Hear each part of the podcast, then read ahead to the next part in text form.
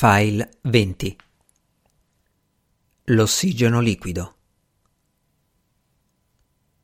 Giacevo nella mia camera immersa nell'oscurità. Intorpidito, fissavo non so da quanto tempo il quadrante luminoso dell'orologio da polso.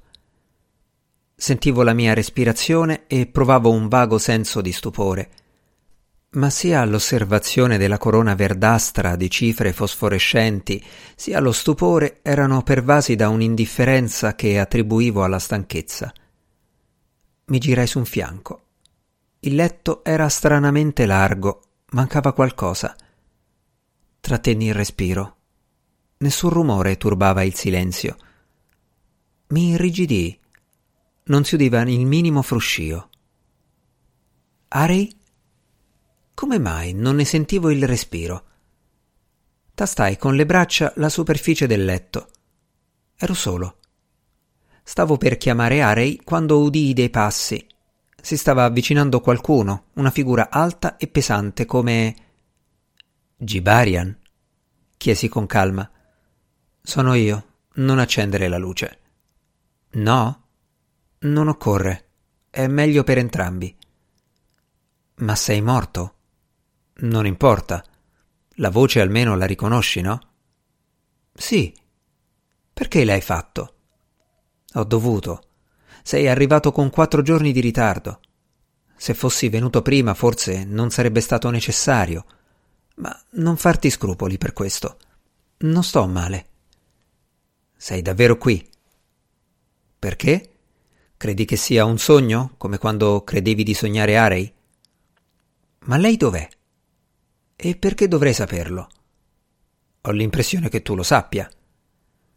Tienitela per te. Diciamo che sono qui al suo posto. Ma io voglio che ci sia anche lei. È impossibile.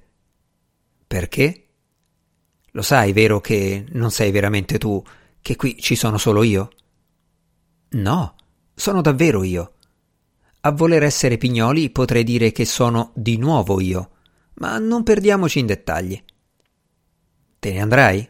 Sì. E tornerà lei? Ci tieni tanto? Che cos'è per te? Sono affari miei. Ma se ti fa paura? Non è vero. E ti disgusta. Che vuoi da me? Se proprio vuoi impietosirti per qualcuno, farlo per te stesso, non per lei. Lei avrà sempre vent'anni non fingere di non saperlo. All'improvviso, senza una ragione precisa, mi tranquillizzai. Lo ascoltavo con calma. Adesso mi sembrava che si fosse avvicinato e che stesse ai piedi del letto, ma nel buio non si vedeva niente. Che cosa vuoi? chiesi piano. Il mio tono sembrò sorprenderlo. Restò un attimo in silenzio. Sartorius ha spiegato a Snout che lo hai imbrogliato e adesso loro due ti stanno a loro volta imbrogliando. Con la scusa di montare un apparecchio a raggi X costruiscono un annientatore di campo. Dov'è lei? chiesi. Hai sentito quello che ti ho detto? Sono venuto ad avvisarti. Dov'è lei? Non lo so. Stai attento, avrei bisogno di un'arma. Non hai nessuno su cui contare. Ho sempre Arei, dissi. Udì un breve suono soffocato. Stava ridendo. Certo, almeno fino a un certo punto, e se dovesse andare male puoi sempre fare come ho fatto io. Tu non sei Gibarian. Ah no? E chi sarei? Un tuo sogno? No, il loro burattino. Solo che non lo sai. E tu? Come fai a sapere chi sei? La cosa mi indusse a riflettere. Feci per alzarmi, ma non ci riuscii. Gibarian stava dicendo qualcosa. Non capivo le parole, sentivo soltanto il suono della sua voce. Lottando contro la debolezza che mi pervadeva, feci un ultimo sforzo disperato per tirarmi su e mi svegliai. Aspirai l'aria boccheggiando come un pesce semi asfissiato. La stanza era immersa nel buio. Avevo sognato. Era stato un incubo. Nel buio, però, continuavo a sentire una lontana voce cadenzata che diceva Un dilemma che non riusciamo a risolvere. Perseguitiamo noi stessi. I politeri si servono unicamente di una specie di amplificatore selettivo dei nostri pensieri. Cercare una motivazione di questo fenomeno è puro antropomorfismo. Dove non esistono uomini, non possono neanche esistere motivi accessibili agli uomini. Per continuare il piano di ricerche bisogna o annientare i nostri pensieri oppure annientare la loro realizzazione materiale. La prima cosa non siamo in grado di farla, la seconda somiglia troppo a un assassinio. Riconobbi subito la voce di Gibarian. Allungai un braccio e tastai il letto. Non c'era nessuno. Devo essermi svegliato e poi riaddormentato, pensai. Gibarian? chiamai, ma la voce mi si spezzò a metà frase. Avvertii un leggero tintinnio e un debole soffio mi alitò sul viso. Che fai, Gibarian? borbottai sbadigliando. Mi insegui da un sogno all'altro. Qualcosa mi frusciò accanto. Gibarian, ripetei più forte. Le molle del letto scricchiolarono. Chris, sono io sussurrò una voce al mio orecchio. Arei, sei tu? E Gibarian? Ma Chris, non mi avevi detto che era morto? Può rivivere in sogno, bofonchiai con voce strascicata. In realtà non ero più tanto sicuro che si trattasse di un sogno. Mi ha parlato. È stato qui, aggiunsi. Avevo un sonno da morire. Se ho sonno, pensai semplicisticamente, tanto vale dormire. Sfiorai con le labbra il fresco braccio di Arei e mi sistemai più comodo. Rispose qualcosa, ma stavo già sprofondando nell'oblio. La mattina dopo, nella stanza illuminata di rosso, ricordai gli avvenimenti della notte. La conversazione con Gibarian l'avevo sognata, ma il resto? Potevo giurare di avere udito la sua voce, solo che non ricordavo esattamente che cosa avesse detto. Più che di una conversazione aveva l'aria di una conferenza. Una conferenza. Sentii scorrere l'acqua nel bagno. Arei si stava lavando. Sbirciai sotto il letto dove qualche giorno prima avevo infilato il registratore. Non c'era più. Arei? chiamai. Da dietro l'armadio spuntò il suo viso gocciolante d'acqua. Hai visto per caso un registratore sotto il letto? Un modello piccolo, tascabile. C'erano varie cose. Le ho messe tutte lì, rispose indicando la mensola accanto all'armadietto dei medicinali e sparì nel bagno. Saltai giù dal letto, ma le mie ricerche restarono vane. Non puoi non averlo visto, dissi quando rientrò nella stanza. Continuò a pettinarsi davanti allo specchio senza rispondere. Solo allora mi accorsi che era pallida e che il suo sguardo, quando l'incontrai nello specchio, mi osservava con aria indagatrice. Arei, ricominciai stolidamente, sulla mensola non c'è. Non hai niente di più importante da dirmi? Scusa, borbottai. Hai ragione, è una sciocchezza. Ci mancava solo che ci mettessimo a litigare. Andammo a fare colazione. Quel giorno Arei faceva tutto in modo diverso dal solito, ma non riuscivo a individuare la differenza. Continuava a guardarsi intorno e a più riprese, colta da un pensiero improvviso, non sentì quello che le dicevo. E una volta, quando alzò la testa, vidi che aveva gli occhi lucidi. Che fai? sussurrai. Piangi. Lasciami stare, non sono vere lacrime, farfugliò. Probabilmente non avrei dovuto accontentarmi di quella risposta, ma in quel momento niente mi faceva più paura dei cosiddetti discorsi a cuore aperto. Inoltre avevo altre cose per la testa. Per quanto gli intrighi di Snout e di Sartorius li avessi soltanto sognati, cominciavo a chiedermi se nella stazione ci fossero delle armi a mano. Per il momento non sapevo ancora che cosa ne avrei fatto. Mi bastava semplicemente averne una. Dissi ad Arei che volevo dare un'occhiata al deposito e ai magazzini. Mi seguì in silenzio. Perlustrai le casse, rovistai nei contenitori e quando giunsi in basso non riuscii a resistere alla tentazione di passare dalla cella frigorifera. Non volendo che Arei vi entrasse, mi limitai a socchiudere la porta e a dare un'occhiata circolare all'intorno. Intravidi la forma rialzata dell'oscuro sudario sopra una massa allungata, ma dal mio punto di osservazione non riuscii a vedere se la donna nera giacesse nello stesso posto dell'altra volta ebbi comunque l'impressione che il suo posto fosse vuoto. Non avendo trovato niente che facesse al mio caso, continuai a girare in qua e in là sempre più di cattivo umore, quando a un tratto notai l'assenza di Arei. Riapparve quasi subito, era rimasta nel corridoio, ma il fatto stesso che avesse provato ad allontanarsi da me, cosa che le riusciva difficile anche per un solo attimo, avrebbe dovuto darmi da pensare. Continuavo comunque a ostentare un'aria offesa, chissà poi con chi, e a comportarmi come uno stupido. Mi faceva male la testa. Furioso, frugai da cima a fondo il contenuto della piccola farmacia, senza riuscire a trovare un antinevralgico, ma non avevo voglia di tornare in sala operatoria. Quel giorno non mi andava bene niente.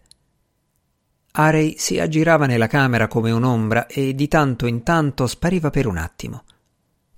Nel pomeriggio, dopo aver pranzato, in realtà lei non aveva mangiato niente e io senza appetito, per colpa del lancinante mal di testa, non avevo neanche tentato di incoraggiarla a mandare giù qualcosa, venne improvvisamente a sedersi accanto a me e cominciò a grattare con un dito la manica della mia maglietta. Sì? Che c'è? borbottai macchinalmente. Stavo pensando di andare di sopra.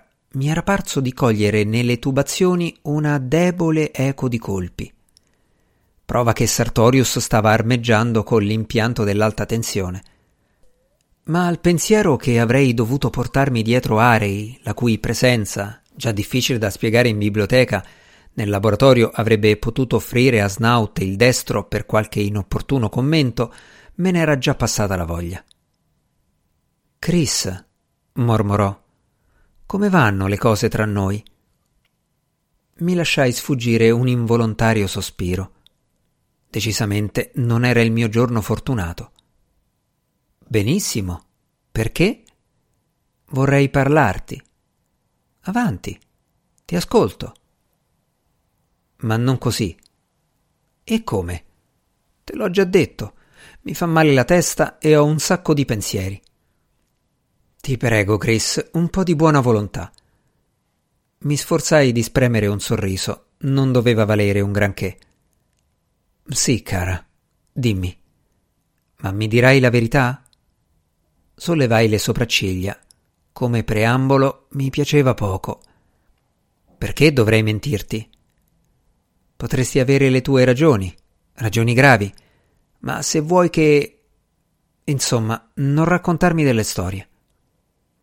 Tacqui. Adesso ti dico una cosa, dopodiché tu mi dici la tua. Va bene? La verità, indipendentemente da tutto il resto.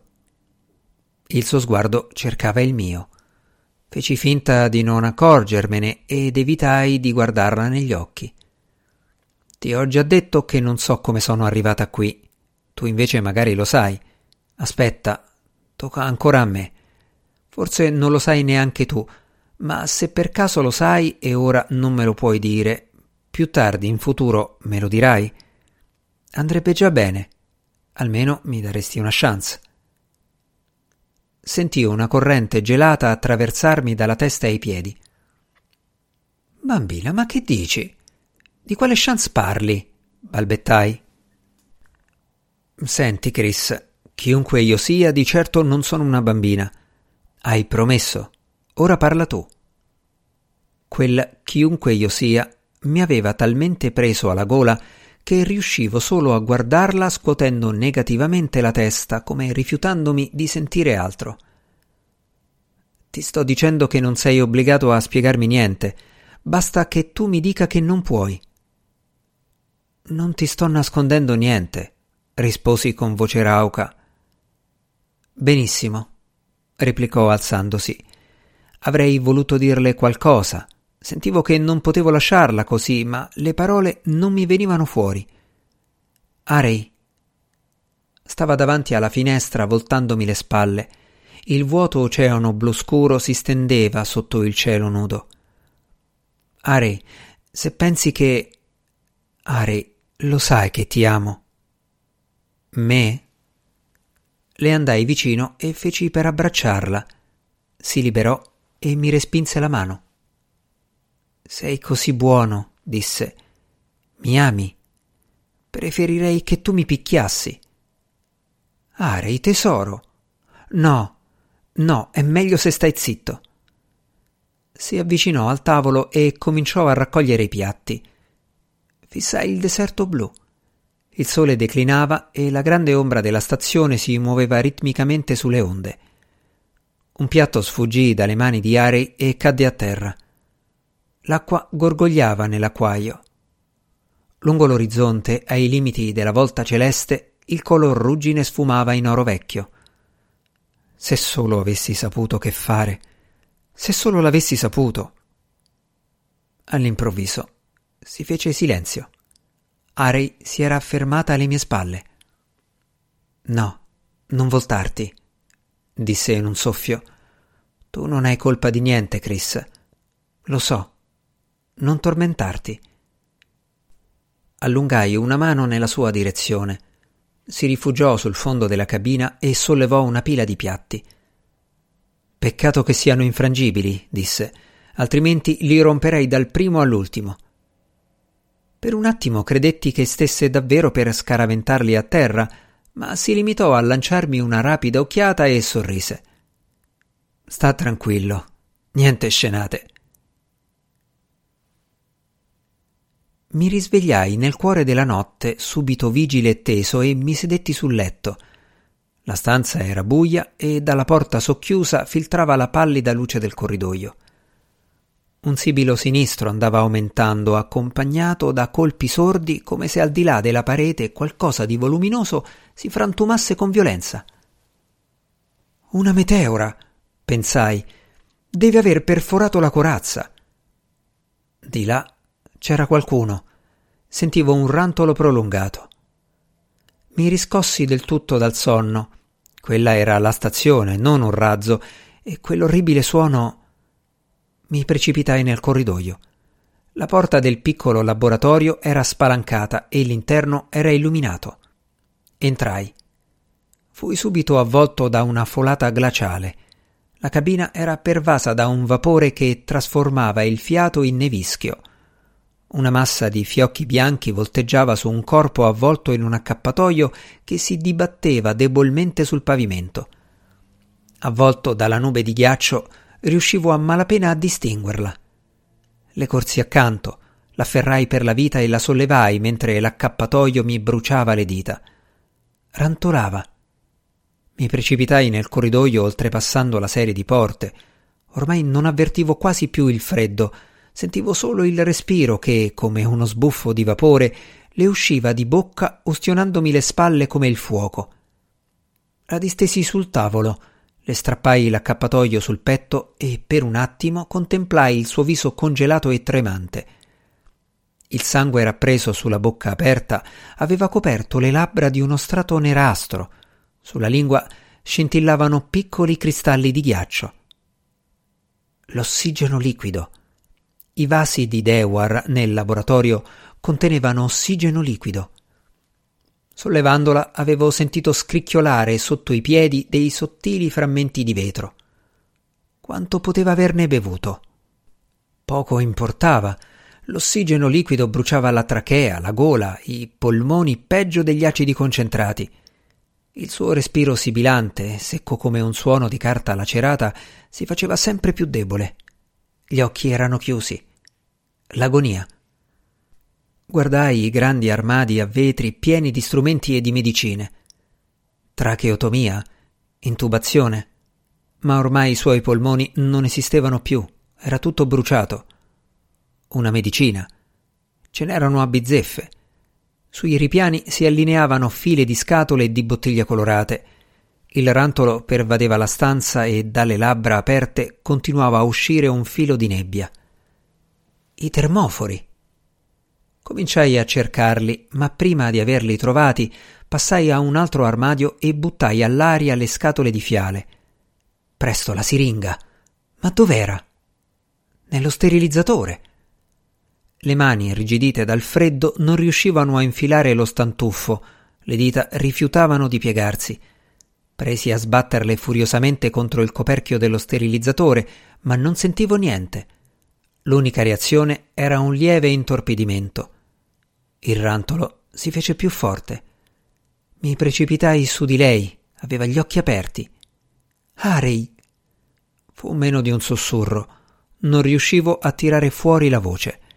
Il mio viso si rifiutava di obbedirmi, sembrava diventato di gesso. Le sue costole palpitavano sotto la pelle bianca, i capelli intrisi di neve sciolta erano sparsi sul poggiatesta. Mi guardava. Harry! Non riuscivo a dire altro. Stavo lì, rigido come un ceppo, con le mani di legno estranee al mio corpo. I piedi, le labbra, le palpebre mi bruciavano sempre più forte, ma quasi non me ne accorgevo. Un rivolo di sangue liquefatto dal caldo le colò sulla guancia rigandola obliquamente. La lingua si rattrappì e scomparve. Il rantolo continuava. Le presi il polso. Non batteva. Scostai i lembi dell'accappatoio e premetti l'orecchio contro il corpo orribilmente freddo subito sotto il seno. Attraverso il crepitante frastuono di quello che sembrava un incendio udì un galoppo di battiti troppo veloci per poterli contare. Mentre stavo chino ad occhi chiusi, qualcosa mi toccò la testa. Mi aveva infilato le dita tra i capelli. La guardai negli occhi.